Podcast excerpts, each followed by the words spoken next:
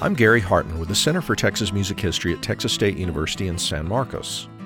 This week in Texas Music History, we'll remember an artist who performed in one of the first African-American bands to record in Texas. Troy Floyd was born near San Antonio on January 5, 1901. By the 1920s, he was playing clarinet and saxophone in a variety of jazz bands throughout South Texas.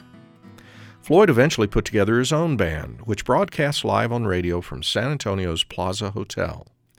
On March 14, 1928, Troy Floyd and his Plaza Hotel Orchestra became one of the first African-American bands to record in Texas.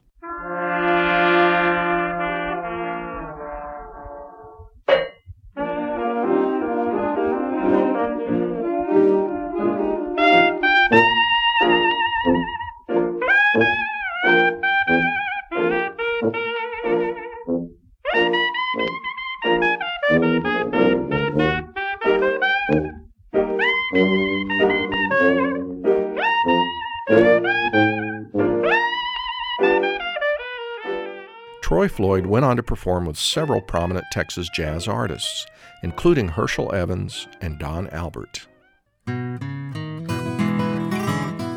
Next time on This Week in Texas Music History, we'll celebrate one of the oldest musical organizations in the state. This Week in Texas Music History is made possible in part with support from Humanities Texas. I'm Gary Hartman.